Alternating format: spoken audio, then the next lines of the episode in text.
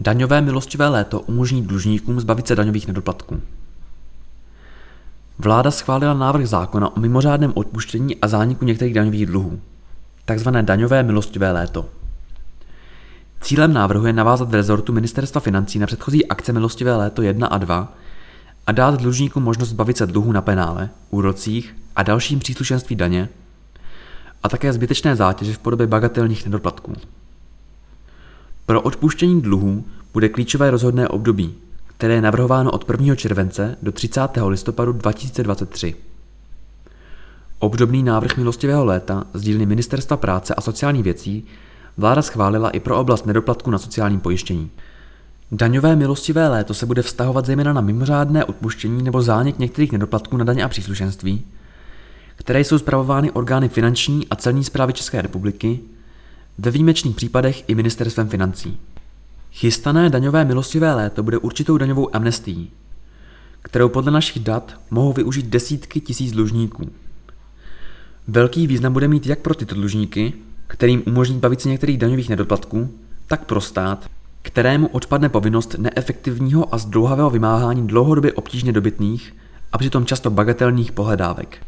Řekl ministr financí Zbigněk Stanjura. Všechny fyzické osoby budou moci požádat o mimořádné odpuštění příslušenství daně. To je úroků, penále, pokud za opožděné plnění daňové povinnosti a nákladů řízení, včetně exekučních nákladů, za podmínky, že podají žádost a uhradí jistinu, původní částku, v průběhu rozhodného období. Aby se předešlo riziku spekulací se záměrným nesplácením daňových dluhů, bude se odpuštění stahovat pouze na příslušenství k jistinám vzniklým do 30. září 2022. V případě jednotlivého nedoplatku vyššího než 5000 korun bude dlužníkům umožněno uhradit jistinu ve čtyřech pevně daných splátkách, a to do 17 měsíců od 1. července 2023. Pokud je jistina již uhrazená, dojde k odpuštění příslušenství pouze na základě samotné žádosti. Odpuštění se netýká příslušenství u jistin vymáhaných soudním exekutorem, které byly předmětem milostivého leta 1 a 2, a dále u jistin vymáhaných cestou mezinárodní pomoci. Fyzické a právnické osoby budou moci také požádat o mimořádný zánik některých nedoplatků na daně a příslušenství. Vztahuje se na bagatelní nedoplatky na dani i na příslušenství v jednotlivé výši do 200 korun, které dlužníkům vznikly do 30. září 2022. Podmínkou je, aby celková hodnota zanikajících nedoplatků u jednoho správce daně nepřekročila 1000 korun. Tyto nedoplatky zanikají automaticky bez žádosti dnem účinnosti zákona 1. července 2023. Ministerstvo financí odhaduje, že podle struktury aktivních nedoplatků evidovaných u finanční zprávy by o odpuštění příslušenství mohly požádat až vyšší desítky tisíc fyzických osob.